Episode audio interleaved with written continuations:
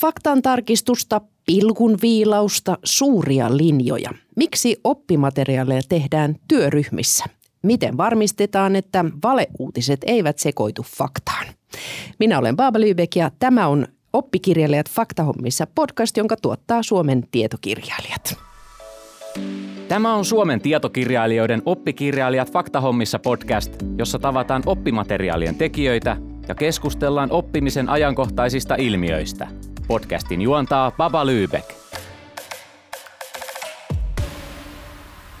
Tässä jaksossa keskustellaan siitä, mitä on laadukas oppimateriaali. Vieraina ovat oppikirjailija ja äidinkielen ja kirjallisuuden lehtori sekä suomi toisena kielenä opettaja Katriina Rapatti. Tervetuloa. Kiitos. Ja Otava oppimisen palvelujen liiketoimintapäällikkö Anna-Reetta Sipilä. Lämpimästi tervetuloa. Kiitos. Ennen oppimateriaalina oli kenties aapinen ja tehtävä vihko, mutta nykyään tilanne on täysin erilainen. Mitä oppimateriaali nykyään tarkoittaa? Anna-Retta.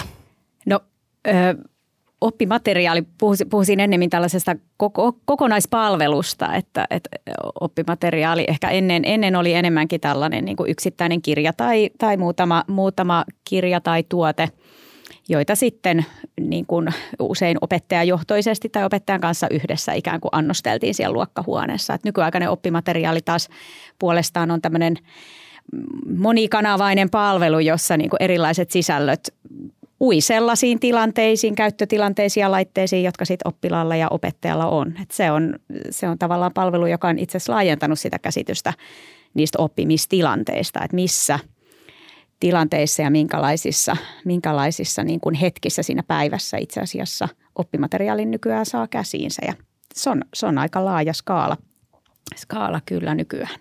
Eli kyse ei ole pelkästään kirjoista.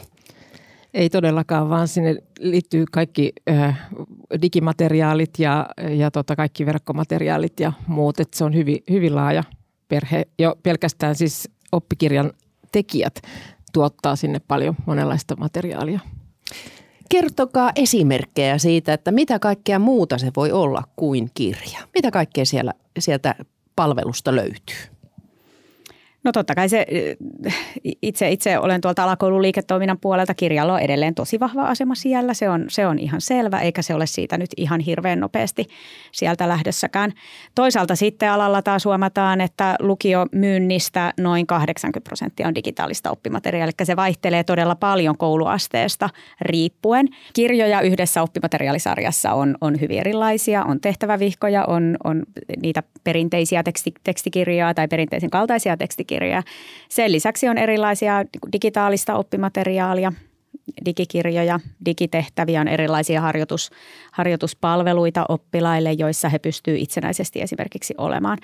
Ja tavallaan se etenkin sille opettajalle tarkoitettu oppimateriaalipalvelu käsittää usein tällaisia analytiikkapalveluita, eri arvioinnin tukipalveluita.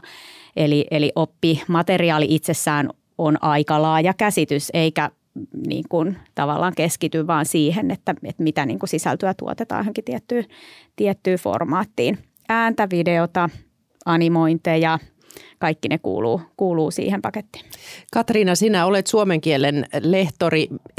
Millä mitkä erityisesti ovat sinun mieleesi näistä, näistä kaikista erilaisista oppimateriaaleista? No ehkä se, mikä nyt on tullut digin myötä niin on se opettajien esitysmateriaali. Eli kaikissa oppikirjoissa on hyvät esitysmateriaalit, joihin on liitettynä paljon erilaisia rikasteita. Siellä on juuri videoita, siellä on lehtitekstejä, ää, siellä on erilaisia toiminnallisia tehtäviä oppilaille ja se auttaa myös siinä sen, että, että voidaan katsoa yhdessä jotakin oppikirjan tekstiä ja sitä voidaan tutkia. Ja kuvia, mitkä on äärimmäisen tärkeitä, ne pystytään heijastamaan isona ja sitten mikä kehittää sitten oppilaiden kuvanlukutaitoa ja, ja sitten voidaan keskustella. Sitten saadaan paljon sellaisia niin oppitunnille tavallaan sellaisia niin hyviä ideoita siitä, että miten lähtee liikkeelle ja, ja sitten nimenomaan se, että oppilaiden tarkkaavuus tavallaan saadaan niin samaan asiaan, että, että me puhutaan niin yhteisestä asiasta.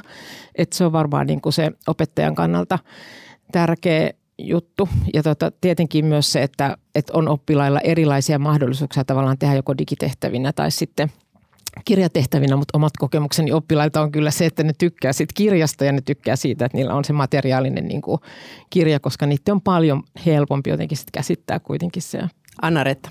Tuo opettajan digiopeaineisto on, on mainio tuote siksi, että me, me huomataan, että sillä on itse asiassa suurempi rooli kuin mikä sillä ikään kuin, ikään kuin, niin kuin – tavallaan ajatellaan, että on. Että tämä, esi, niin kuin Katriina sanoi, esit, esitysmateriaali, mutta digiopeaineisto, millä nimellä se kulkeekin, niin se on itse asiassa sellainen luokan yhteinen digi.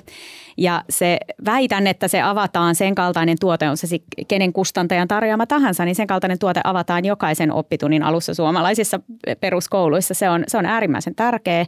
Se ohjaa myös hyvin paljon opettajan sitä oppimateriaalivalintaa. Eli jos tämä tuote, mikä on opettajalle ja oppilaalle yhteiseksi tarkoitettu, niin jos se on hyvä, mm. niin se yleensä takaa niin kuin sarjan hyvän, hyvän menestyksen myös. Mutta se on, se on hauskaa, että se tavallaan niin kuin oppi, ajatellaan, että oppimateriaali on se kirja ja se itsessään niin kuin ohjaa sitä. Mutta tämä on sellainen pedagogian sydän ehkä tämä digiopeaineisto tai esitysmateriaali joka, joka on äärimmäisen tärkeä. Ja se, se, ei, se ei tarkoita sitä, että niin opettaja välttämättä siihen kokonaan tukeutuu, mutta se on äärimmäisen hyvä tämmöinen opettaja-aarrearkku, josta sitten voi, voi ammentaa työkalu nimenomaan Joo. ja tärkeä työväline opettajille.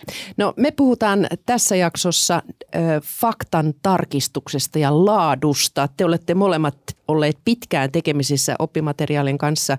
Sinä Katriina opettajana ja oppikirjailijana ja Anna-Reetta oppikirjojen kustantajana. Kertokaa millainen prosessi oppikirjan tekeminen on? Miten oppikirjoja tai tätä palvelua tehdään? Katriina. Se on hyvin monivaiheinen prosessi. Se on, se on usein aika pitkä prosessi myös, että, että riippuu varmaan niin kuin, ää, oppiaineissa ja, ja kustantajien välilläkin varmaan siinä eroja, miten siinä edetään, mutta, mutta mitä isommasta sarjasta on kyse, niin varmaan sitä suurempi on se suunnittelutyö, että, että siellä voi olla niin kuin jo vuodenkin taustatyö ennen kuin edes lähdetään kirjoittamaan mitään. Ää, ja sitten tietenkin se, että, että se on äärimmäisen tärkeää, että siinä on se työryhmä ja, ja varmaan se esimerkiksi se suunnittelutyön vaihe, jossa se työryhmä tavallaan hioutuu. Siinä selkeä, selkeänä olikin tällainen roolit, mitkä on kenelläkin vahvuuksia. Ää, ja sitten tietysti se, että tota saadaan niin kuin se kunnollinen käsikirjoitus, niin se vaatii sitten taas laaja-alaisesti ei vain sitä työryhmää, vaan se vaatii niin kuin monen alan huippuammattilaisia. Siellä on äärimmäisen keskeisenä kustannustoimittaja, joka on tavallaan pitää ne langat käsissään ja, ja tota, ammattiryhmä, jonka työ usein jää aika näkymättömäksi. Että et aina oppikirjan tekijät tulee sitten markkinointivaiheessa näkyville, niiden nimet näkyy kirjassa, mutta se kustannustoimittajan nimi on jossakin siellä pienenä, mutta se kustannustoimittaja on siinä usein tosi tärkeä avainhenkilö, että et heitä, heitä kyllä mielellään näkyväksi enemmän. Ää, ja sitten sitten se, että mikä sitä monivaiheisuutta tuo se, että et eihän se tule niin kuin sillä työryhmän käsikirjoituksella, vaan sitten pyydetään palautteita, sitä kommentoidaan, niitä käsitellään. Ja sitten tietenkin se, että sitten tulee vedosvaiheet ja, ja kaikki muut sen jälkeen, kun kirja on valmiina, niin sitten sit tietysti sit täytyy alkaa kertoa ihmisille, että meillä on tällainen kirja ja sen markkinointi. Keneltä pyydetään tätä tarkistusta ja kommentointia? No varmaan vaihtelee myös niin kuin oppiaineittain ja kustantajittain, mutta äh, mun kokemukset on ainakin sellaisia, että me ollaan siis aika laajasti pyydetty opettajilta. Että et on te, tiettyjä vakiokommentoijia ja sitten on myös, niin kuin saattaa välillä ottaa laajempikin sellainen vapaaehtoisten kommentoijien, jouk- kommentoijien joukko. Ja se on ollut äärimmäisen tärkeä vaihe sitä työtä, koska sieltä tavallaan tulee se niin kuin et, et kun työryhmä sitten välillä helposti lähtee sinne niin kuin omille raiteilleen, niin, niin sitten se opettajien palaute palauttaa siihen, että okei, tämä ei niin kuin toimi ja tämä ei ole nyt hyvä ja, ja tota, sieltä tulee tosi arvokkaita palautteita. Mutta voi olla myös sitten muita, muita lukijoita siinä, jotka on sitten jollakin tavalla tekstien kanssa tekemisissä tai, tai tota oppikirjan tekemisen kanssa tekemisissä. No entä sitten kustantajan näkökulmasta, Anna-Reetta, miten oppikirja syntyy? No se prosessi jos me puhutaan yhden oppimateriaalisarjan siitä koko elinkaaresta, niin, niin sehän, se on vuosia yli kymmenen vuotta helposti. Eli, eli tämä on niinku sellainen maraton. Ja sehän ei tarkoita sitä, että me tehdään ja sitten niin kuin annetaan olla kymmenen vuotta, vaan se on jatkuva kehittäminen sillä, sillä sarjalla. Ja me tehdään oikeastaan niin kuin kustantajana jatkuvaa tuotekehitystä koko ajan. Et sehän tarkoittaa sitä, että me niinku olemassa olevia tuotteita ja palveluita kehitetään. Jossain vaiheessa todetaan, että hei, että – että tämä ei nyt enää vastaakaan vaikka tarvetta tai, tai tämä, nyt, nyt kaivataan niin kuin jotain muuta, mitä vaikka tämä sarja ei, ei pysty tällä hetkellä tarjoamaan. Ja siinä vaiheessa me lähdetään sitten tutkimaan tarkemmin sitä tarvetta tietenkin. Lähdetään kokoamaan ammattilaisia, jotka kykenee meidän kanssa tekemään, tekemään niitä tarpeeseen vastaavia tuotteita. Ja ja si, siinä vaiheessa sitten sit niin kuin kerätään varsinaisesti niin kuin oppikirjailijaryhmä, mutta se tarkoittaa sitä, että meillä on jo prosessi itse asiassa pyörinyt tosi pitkään. Että me ollaan, istutaan koululuokassa kuuntelemassa, haastattelemassa, seurataan somekeskusteluita, ollaan, ollaan mukana, haastatellaan paljon opettajia. Eli tämä, että ketkä osallistuu, niin se itse asiassa alkaa jo niin kuin sieltä, että, että opettajat itse kertoo meille ja käyttäjät, oppilaat kertoo meille, että mitä me itse asiassa tällä hetkellä niin kuin tarvitaan ja vastaako joku kuvitus enää vaikka tätä päivää, mitä me toivotaan seuraavaksi. Ja sitten me lähdetään niin kuin miettimään, että onnistuuko tämä niin kuin nykyisiä palveluita kehittämällä ja tuotteita vai lähdetäänkö kohti uutta. Ja siinä vaiheessa kootaan tekijäryhmä, yleensä aluksi muutama, muutama henkilö, lähdetään viemään konsepteja vähän pidemmälle ja testataan ja pohditaan ja sitten laajennetaan, otetaan eri ammattilaisia mukaan sit tarpeen mukaan. Yritetään saada mahdollisimman monipuolisia eri opettajia eri puolelta Suomea, eri ikäisiä. On aina sanonut, että jos oppikirjailijat on yhtä mieltä jostain asiasta, niin täytyy vähän niin kuin huolestua kustantajana, että, että, että, että niin kuin mahdollisimman niin kuin eri, moni, monipuolinen kattaus. Ja sitten lähdetään heidän kanssa tekemään sitä, mitä tässä, tässä tulikin jo juteltua. Ja, ja, Eli mm. lähtökohta on aina se, että kustantaja tilaa. Onko näin? Kyllä se oppimateriaaleissa Joo. on. Et, mm. et mä oon ollut itse tuossa yleisellä puolella tehnyt lastenkirjoja ja muuta ja siellähän se on vähän erityyppinen. Eli siellä monesti käsikirjoittajat tarjoaa käsikirjoituksia. Se on täysin ok, mutta et kyllä oppimateriaaleissa kustantaja kokoaa tekijäryhmät ja nimenomaan tästä syystä, että me, me niin kuin ollaan sen asiakkaan tarpeen kanssa kyllä päivittäin tekemisissä. Se on mun, mun ja meidän ydintyötä ymmärtää, mitä siellä koulun arjessa tarvitaan tällä hetkellä, miten me voidaan auttaa. Tällä hetkellä yhteiskunta on täynnä informaatiota. Sitä tulee ovista ja ikkunoista ja yhteiskunta myös muuttuu valtavaa vauhtia. Miten se vaikuttaa oppi materiaalin ja palveluiden tekemiseen? Kuinka paljon se ikään kuin nopeuttaa oppikirjojen materiaalien uudistamista tällä hetkellä? Onko se nopeutunut? On.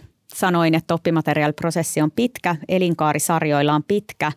Se jo itsessään on lyhentynyt se elinkaari, mutta samalla esimerkiksi kuvitusten käyttöliittymien elinkaari itse asiassa on lyhentynyt. Käyttöliittymien elinkaari on lyhentynyt merkittävästi viime vuosina. Tarkoittaa sitä, että kun teknologia kehittyy, niin koko ajan halutaan ja tarvitaan entistä niin kuin – tavallaan osataan vaatia esimerkiksi kustantajan käyttöliittymiltä ja palveluita aivan eri tavalla asioita kuin ennen. Ja se on aiheuttanut tietenkin sen, että, että me, niin kuin voin väittää, mehän ollaan jo puhdasverinen IT-talo kohta, kun me te, meidän tuotannosta suurin osa tehdään digitaalisena.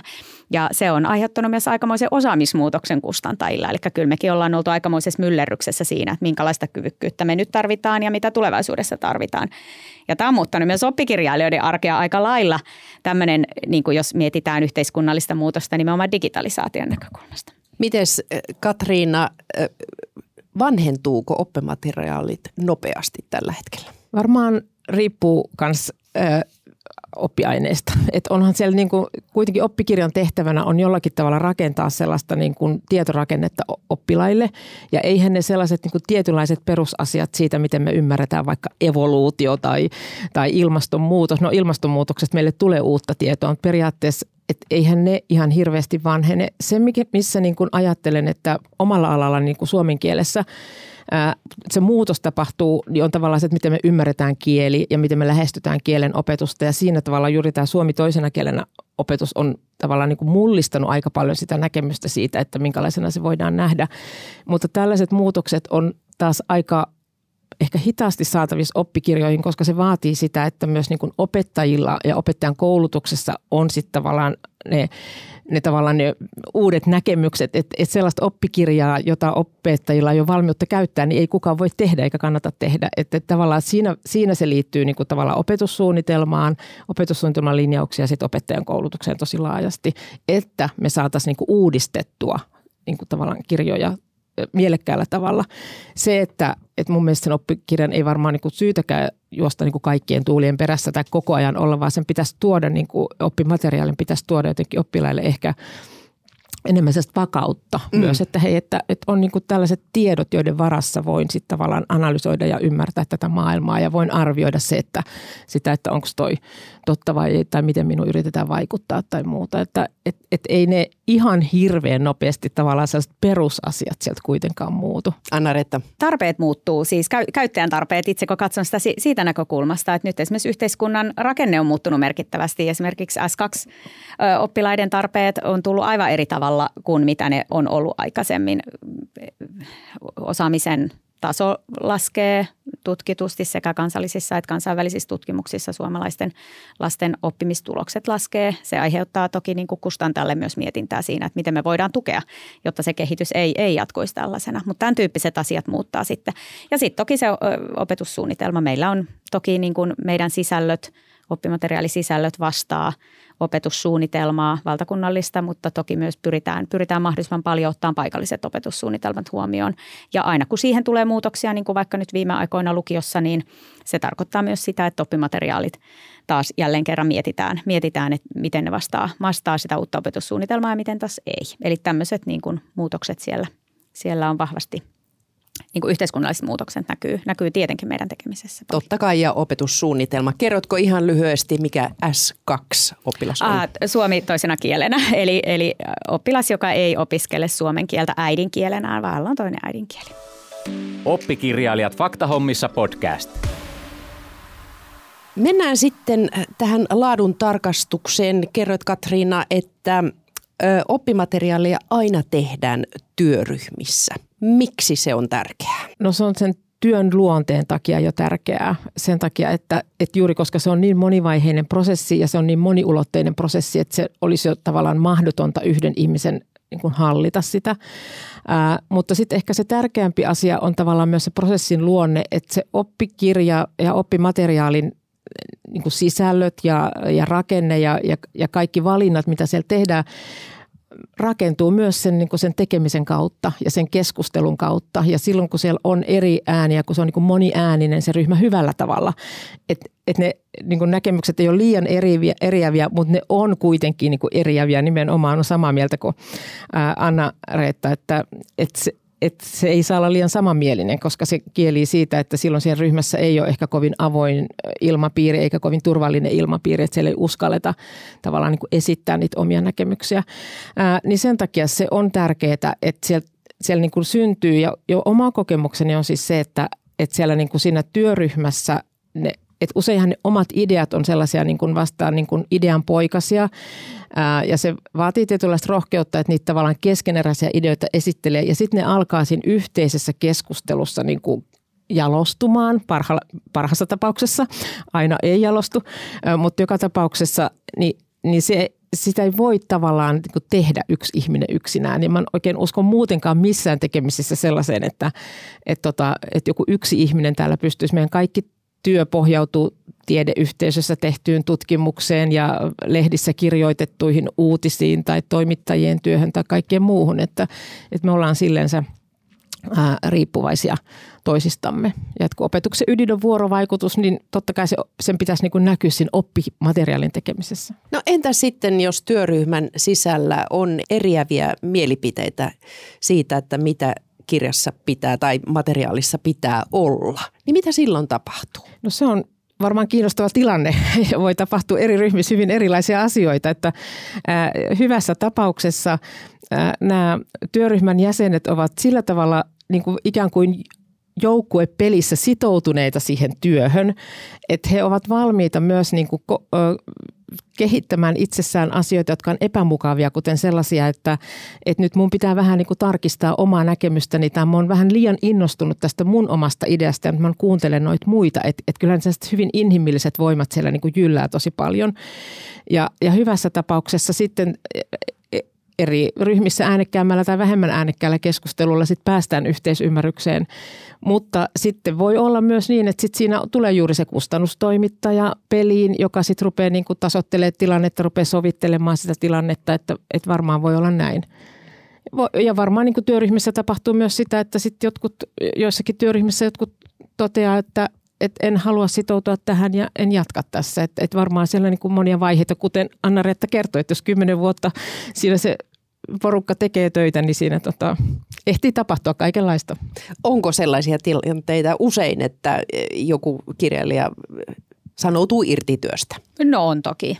On toki. No, noiden vuosien aikana tapahtuu monenlaista ja Suomessa on kuitenkin tuhansia oppikirjailijoita. Että kyllähän siinä on niin kuin kaikenlaisia, kaikenlaisia Usein tilanteet tasottuu ajan kautta, ajan kanssa. Siinä tietenkin kustantajalla on merkittävä rooli siinä, että me voidaan jossain vaiheessa viheltää peli poikki ja sanoa, että no hei, käytetäänpä tämä nyt vaikka tuolla tuolla vaikka lähialakoulussa käydään katsoa, että tuleeko sieltä jotain vahvistusta suuntaan tai toiseen. Tai onko joku lausunnonantokierros ylimääräinen järjestetään tai pidetään tuotekehitysilta, jossa testataan tie, tiettyä asiaa, mikä, mikä aiheuttaa. Monesti ne on sitten sellaisia, että siinä niin kuin, toi on aika vaativaa tuo oppikirjailijatyö, sitä tehdään oman, työ, oman työn ohella ja, ja ne monesti on siis sellaisia tilanteita myös, että sitten kun antaa ajan vähän kulua, niin sitten oppii, oppii ja pystyy ehkä katsoa vähän kauempaa, niin kuin me kaikki pystytään katsoa vähän kauempaa sitä tilannetta, mutta usein haetaan vahvistusta sitten niiltä, jotka loppupeleissä tulee sitten käyttämään sitä, sitä oppimateriaalia. Kyllä. Suomen kielestä tulee mieleen, että tuleeko koskaan riitaa erilaisista uudissanoista? Et saako niitä olla vai ei? En nyt kyllä muista. Et enemmänkin ehkä niille nauretaan kyllä. ja, ja, ja et ehkä enemmänkin sellaiselle, että sit tulee tietynlaisia muotisanoja ja niitä, niitä saattaa tota, jopa itsekin viljellä puheessaan, niin sitten ehkä se on enemmänkin, mutta ei, ei välttämättä nyt sellaisesta, että aika paljon se on kuitenkin se suomen kielen niin kuin opetuskin tällä hetkellä on niin kuin teksteissä ja, ja tekstien tasolla, että sit ei, ei pyöritä enää niin kuin sanatasolla niin paljon. Eikä ehkä sellaisissa asioissa, mitkä sitten niin mielipidepalstoilla nousee isoiksi kiukun aiheeksi, jotkut, jotkut tota, englanninkieliset termit tai joku sellainen muu asia, että se ei ole ehkä sitten niin kuin alan ammattilaisten niin suuri huoli ollenkaan. Aivan. Historiasta tulee mieleen, että mehän kaikki tiedämme, että vanhat historian kirjat ovat hyvin värittyneitä sen ajan historiakäsityksen ja yhteiskuntakäsityksen mukaan. Kuinka paljon sellaisia asioita pitää ottaa huomioon? Nyt, kun kustantaa ö, esimerkiksi historian kirja? Anna-Retta. No se on tietenkin sellainen iso, iso vastuu ja, ja sellainen, mit, mitä me kannetaan niin kuin joka päivä, jos miettii vaikka tavallaan ihmiselämän moninaisuuden esittämistä, että miten, miten me ollaan voitu sitä esittää, esittää aikaisemmin ja miten nyt. Onneksi meidän niin opetussuunnitelma on ehkä enemmän siirtynyt tällaiseen niin taitopainotteiseen tämmöisen niin faktaan esittämisen sijaan. Eli esimerkiksi historiassa niin pystytään aivan eri tavalla niin kuin tuomaan oppilaille esimerkiksi antamaan niin kuin erilaisia lähteitä, joista oppilaat itse tekee sitä niin kuin tulkintaa siitä, että mitä tässä tapahtuu. Ja, ja ehkä sellainen niin kuin, faktojen ja vuosilukujen ja nimidroppailun sijaan ollaan enemmänkin niin kuin lähdetty sen tyyppiseen niin kuin syy-seuraussuhteiden tukemiseen ja siihen, että ymmärretään vaikka, vaikka pystytään niin kuin historian opetuksen avulla selittämään lapselle tai auttaa häntä ymmärtämään vaikka, että mitä maailmassa tänä päivänä tapahtuu, että mi, mi, niin kuin se, selittämään vaikka näitä tämän, tämän päivän kriisejä että historian opetuskin ehkä on enemmän semmoista ja tämä näkyy monessa muussakin oppiaineessa, että ollaan enemmän siirrytty siihen niin kuin oppimateriaaleissakin ja opetussuunnitelmassa siihen, että, että annetaan niitä eväitä ennemminkin niin kuin oppimiseen ja ymmärtämiseen ja selittämiseen kuin sit siihen niin kuin ulkoa opetteluun. Ja tämä toki niin kuin – Tämä, tämä toki niin kuin on tehnyt tästä työstä hyvin erityyppistä, mutta edelleenkin meillä on valtava vastuu siinä, että me näytetään tämän maailman monimuotoisuus ja me annetaan lapsille sellainen – niin kuin ymmärrys siitä, että jokaisella on oikeus löytää sieltä oppimateriaalista itsensä ja sun, sun niin kuin samaistumisen kohteita. Ja se on, se on iso vastuu, mitä niin kuin kyllä me kustantajana ja myös oppikirjailijat kantaa joka päivä. Ilmiöopetus on tullut suomalaiseen kouluun, eli se, että on monta ainetta käsittelee samaa ö, asiaa, esimerkiksi ilmastonmuutosta. Ö, miten se näkyy oppimateriaalien tuotannossa? Katriina.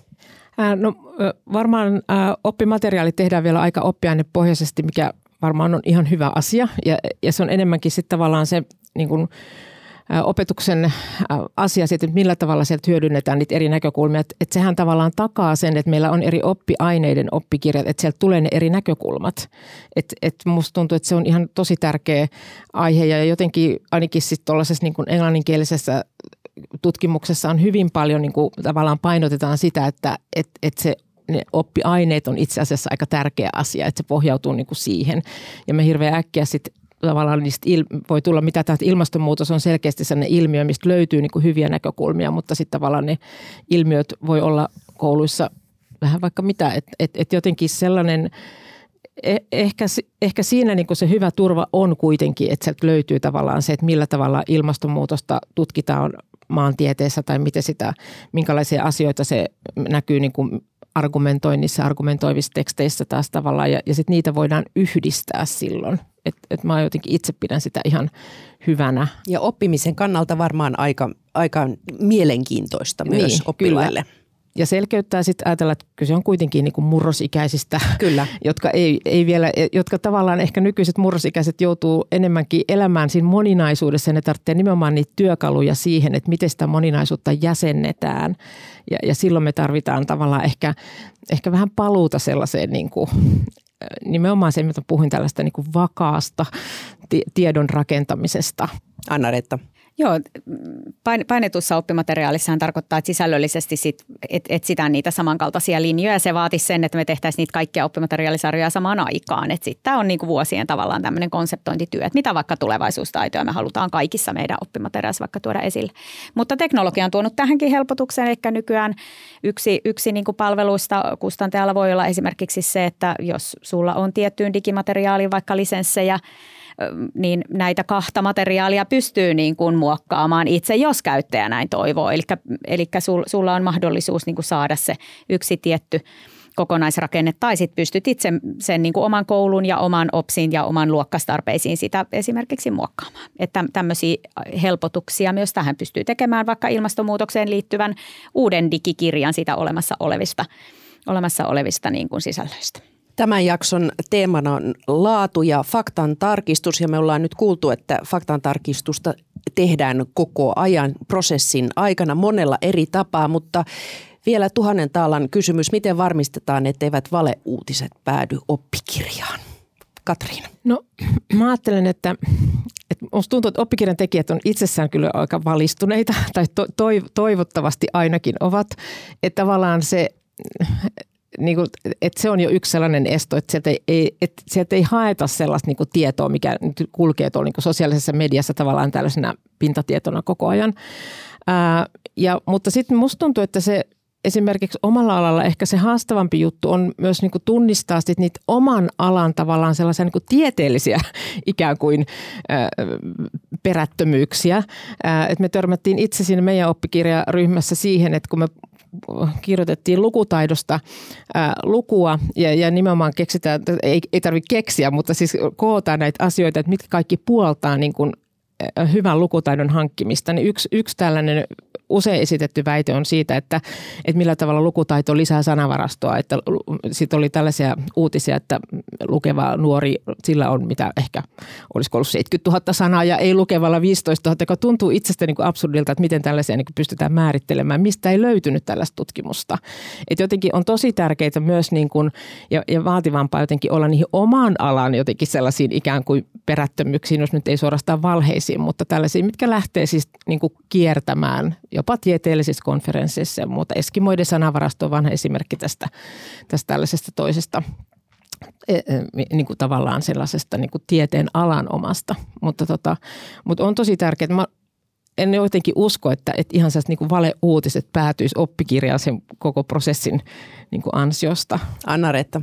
No joo, valeuutiset tietenkin no niin kuin ilmiönä ehkä ei ole kauhean uusi. Aina on ollut virheellistä tietoa, valheellista tietoa, jota, jota me ollaan ikään kuin, niin kuin kustantajat ovat kautta aikojen eri, erinäisiin keinoin blokanneet. Toki tämä niin kuin sosiaalinen media muu on tuonut, tuonut tämän niin kuin sisällön käyttämisen ja kuluttamisen aivan iholle ja taitaa kohtaa joissain ikäluokissa jokainen 100 prosenttia suomalaisista käyttää internetiä. Eli tilanne on muuttunut toki, toki valtavasti, en sitä sano yhtään. Nuoret kohtaa tosi paljon valheellista tietoa netissä tavallaan se ilo, iloinen paradigma tässä on se, että oppimateriaalin tehtävähän on itse asiassa niin kuin opettaa, miten kohdataan tietoa, miten sitä pystytään arvioimaan ja miten tunnistat niin kuin lapsena ja nuorena tilanteen, jossa suun yritetään vaikuttaa tavalla tai toisella. Tämähän on kaikkein tärkeää. Tämä on kaikkein tärkeää ja sehän on niin kuin, niin kuin mahtavaa, että meidän, meidän täytyy olla todella tarkkana siitä, että me ei itse osallistuta siihen talkoisiin, missä me otetaan nopeasti joku tieto jostain ja työnnetään se niin kuin maailmalle sellaisenaan vaan, siksi, että me saataisiin niin kuin nopeasti päivitettyä joku tieto tai jotain muuta. Että kyllä me, niin kuin, me ennemmin sitten hengähdetään ja, ja mietitään ja tutkitaan ja pohditaan sitä yhdessä meidän kaikkien ammattilaisten kanssa ja mietitään sitten, että onko tämä nyt, onko tämä nyt semmoinen asia, mikä me, niin, mit, mit, mitä sisältöä me niin kuin halutaan, halutaan julkaista. Mutta sanoisin, että nimenomaan tämä moniammatillinen yhteistyö suojaa tässäkin, eli en, en muista sellaista, että kiistanalaisia asioita toki ihmiset voi olla monta mieltä siitä, mitä, mitä me julkaistaan, minkälaisia sisältöjä, mutta se, että olisi välttämättä ihan tuommoinen fake news, niin meidän prosessi on ehkä kuitenkin semmoinen pidempi kuin, kuin sitten se, se niin kuin nopea klikkiuutisointi, joka, joka ehkä nykyään tuolla somessa vallitsee. No virheet on aina ihania. Tuleeko mieleen joku virhe, joka on jäänyt oppimateriaali, joka on jouduttu korjaamaan jälkeenpäin? No voi, tulee monta, montakin virhettä, mutta luettelen omani, koska tuli mieleen tuossa, kun mietin asiaa, että to, todella monta virheitä. Ja jos miettii niin prosesseissa, niin onhan tässä itse kukin, kukin harjoitellut omaa työtänsä, työtänsä. Ja mullakin on taustalla, olen ollut lähes jokaisessa roolissa, mitä oppimateriaalien tuottamisen sekä kirjailijana että freelancer-toimittajana ja siitä – siitä edespäin. Monia virheitä on tehty, mutta erityisen hyvin muistan tuolla alakoulun matikan kirjojen välissä on tällainen kartonkiliitesetti ja siellä on sitten ekaluokkalaisille kello, viisarikello, mistä saa, saa sitten haaraniitillä kellon viisarit laittaa. Ja viimeisenä työnä ennen painoon menoa jotakin siinä kellossa muutin ja numero kuuden kohdalla oli sitten joku ihan, ihan muu. Ja ne painosmäärät ei ole ihan pieniä noissa matikan kirjoissa, niin, niin tota, si, silloin niin kuin hirvitti ja hävetti ja, ja oli, oli kamalaa, mutta on sille sen jälkeen pystynyt ja nauramaan. Olen myös väittänyt, että kaksi on suurempi kuin neljä. inforuudussa sekin on painettu kirjoja kansiin. Mutta nämä on semmoisia hyviä esimerkkejä, mitä nykyään sitten vaikka rekrytointitilanteessa kerron, kerron toimittajille ja muille, että älä huoli, että kyllä näistäkin nyt on selvitty ja tässä vielä vielä ollaan ja, ja hyvin on nekin lapset oppineet, jotka sillä materiaalilla. Et se on ihana, että lapsetkin saa tunnistaa, sanoa opelle, että hei ope, huomaatko, että täällä on virhe ja Nimenomaan. saavat harjoitella sitä, että miten kustantajalle vaikka kirjoitetaan kirje, missä Opettaja kerrotaan. aina vastaa siihen, että niin minä vaan haluaisin, halusin tarkistaa, testata, että, että, testata, että huomaatteko te. Mites Katriina? Äh, no tulee siis sellaisen, voi varmaan paljastaa, että tuollaisia niin kirjoitusvirheitä, mistä voi tulla se hassuja niin kuin yhdistelmiä, niin sieltä löytyy sitten kyllä painetuista kirjoista, vaikka ne on oikoluettu monta kertaa, mutta sitten tulee sokeeksi niille virheille, että, että sitä vaan sitten näkee ikään kuin oikeana lukee sen teksti. No ehkä sellainen niin kuin, äh, äh, sellainen itselleni pahin oli varmaan se, että, että oli niin kuin kasiluokan kirjassa romantiikka ja realismi rinnakkain tyylivirtauksina. Ja, ja tota, sitten on niin kuin kuvat ja sitten kuinka ollakaan sitten siihen romantiikkapuoleen oli vaikea löytää sit sopivaa kuvaa ja se oli sitten viime tipassa niin kuin vaihdettu se kuva ja sitten siellä olikin, olikin tota sellainen ää, ää, suomalaisesta elokuvasta kuva, joka oli tavallaan periaatteessa niin kuin suomalaisessa kontekstissa ehkä jopa rakkauselokuva, mutta, mutta tota, jossain muussa kontekstissa ei.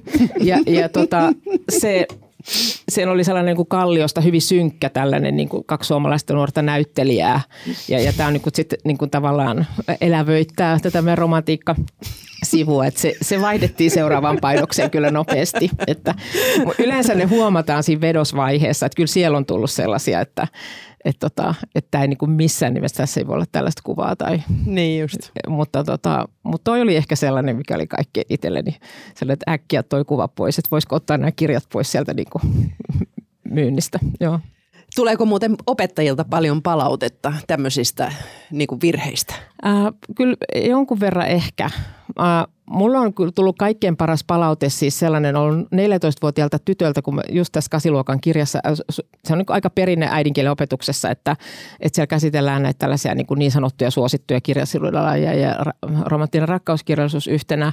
Ja tota, siellä esiteltiin Jane Austenia ja, tota, ja sain sellaisen tai saimme siis sellaisen kahden puolen liuskan ykkösrivin välillä kirjoitetun kirjeen 14-vuotiaalta tytöltä, joka oli täysin tuohtunut, että Jane Austenia käsitellään romanttisen rakkauskirjallisuuden alla. Mä olin tosi ylpeä hänestä, se oli aivan ihanaa ja lähetin hänelle kyllä hyvin kannustavan palautteen takaisin, että on aivan Mahtavaa. upeaa. Joo, kyllä, ja hän sai kyllä hyvin niin osoitettua sen, että kuinka väärässä me olemme tässä asiassa. Mahtavaa, kuka tämä 14-vuotias on?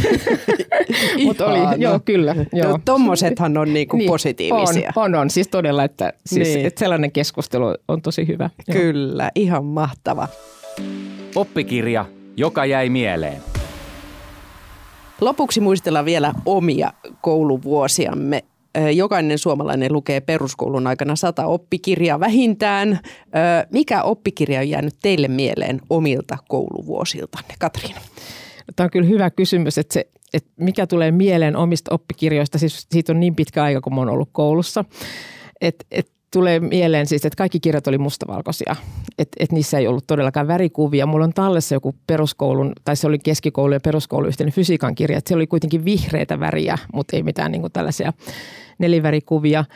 Sitten toisena tuli mieleen, että meillä oli ainakin sellainen vitsi, että meidän englannin kirjassa ei ollut yhtään ää, juttua 900-luvulta. Että ne sijoittu kaikki tarinat jonnekin tuonne niin 1800-luvun yläluokkaiseen Englantiin. Ää, mutta sitten se ehkä niin kuin omista kirjoista varmaan ne on niin kuin ensimmäisen luokan Kirsi Kunnaksen Aapinen ja sitten Yrjö Yrjön suuren matematiikka, uusi matematiikka, jota pääsin silloin ensimmäisenä sukupolvena opiskelemaan. Ja muistan vieläkin ne alkiot ja joukko-opin ja, ja se, oli, se oli kivaa matematiikkaa. Että tota, ne on varmaan mutta Kirsi Kunnaksen aapisesta täytyy sanoa, että mun niin tällainen kirjallisuuskriittinen asenne heräsi siinä myös, koska hänellä oli sellainen runo siellä kuin huolimaton huppeli. Ja, ja tota, muistan vieläkin sen, että, että miten voidaan niin kuin moittia sitä tyttöä siitä, että se lähtee ilman na, takin napittamista kadulle ja kerää kirjat ja tavarat sieltä sängyn alta. Et, et siinä oli sellaista moralismia, jota, johon en sitten yhtynyt, mutta muuten tykkäsin siitä Aapisesta tosi paljon. Hienoa. Entä Anna-Retta? Musta olisi ihana sanoa, että Aapinen tai Matikan kirja, mutta tota, ei, ei, ne, ei ne ehkä ole jäänyt. Mulla on myös kaksi ähm, Ensimmäinen on, on lyhy, lyhyempi tarina. Kotitalouskirja on sellainen, mikä itse asiassa on kulkenut mulla. Se, se saatiin silloin itselle ja kun siellä oli näitä kaikkia reseptejä, niin se edelleen on mun hyllyssä ja sieltä edelleen tulee, mä oon antanut mun pojalle, hän tekee näitä omena teeleipiä, jonka ohje siellä on, niin se, se on sellainen, minkä me itse asiassa niin soisin kaikille – kaikille suomalaisille, että jossain vaiheessa elämää he saa sellaisen niin kuin muiston koulusta, mitä he voi kuljettaa sitten niin kuin, kuljettaa kotona ja tarkastaa sieltä sitten jonkun asian. Mutta sitten toinen ei varsinainen, ei varmaankaan ollut oppimateriaalisena varsinaisessa merkityksessä, vaan tämmöinen joku, joku yhteiskunnan julkaisema tämmöinen tai jonkun järjestön tämmöinen liikennekasvatusvihko – jonka sain alakoulussa. Muistan, se oli sininen ja se on oikeastaan ainoa sen köksän kirjan lisäksi, mitä olen vaalinut niin kuin pitkään, minkä halusin säilyttää. Ja se oli tämmöinen vihko, mihin kerrottiin omaa,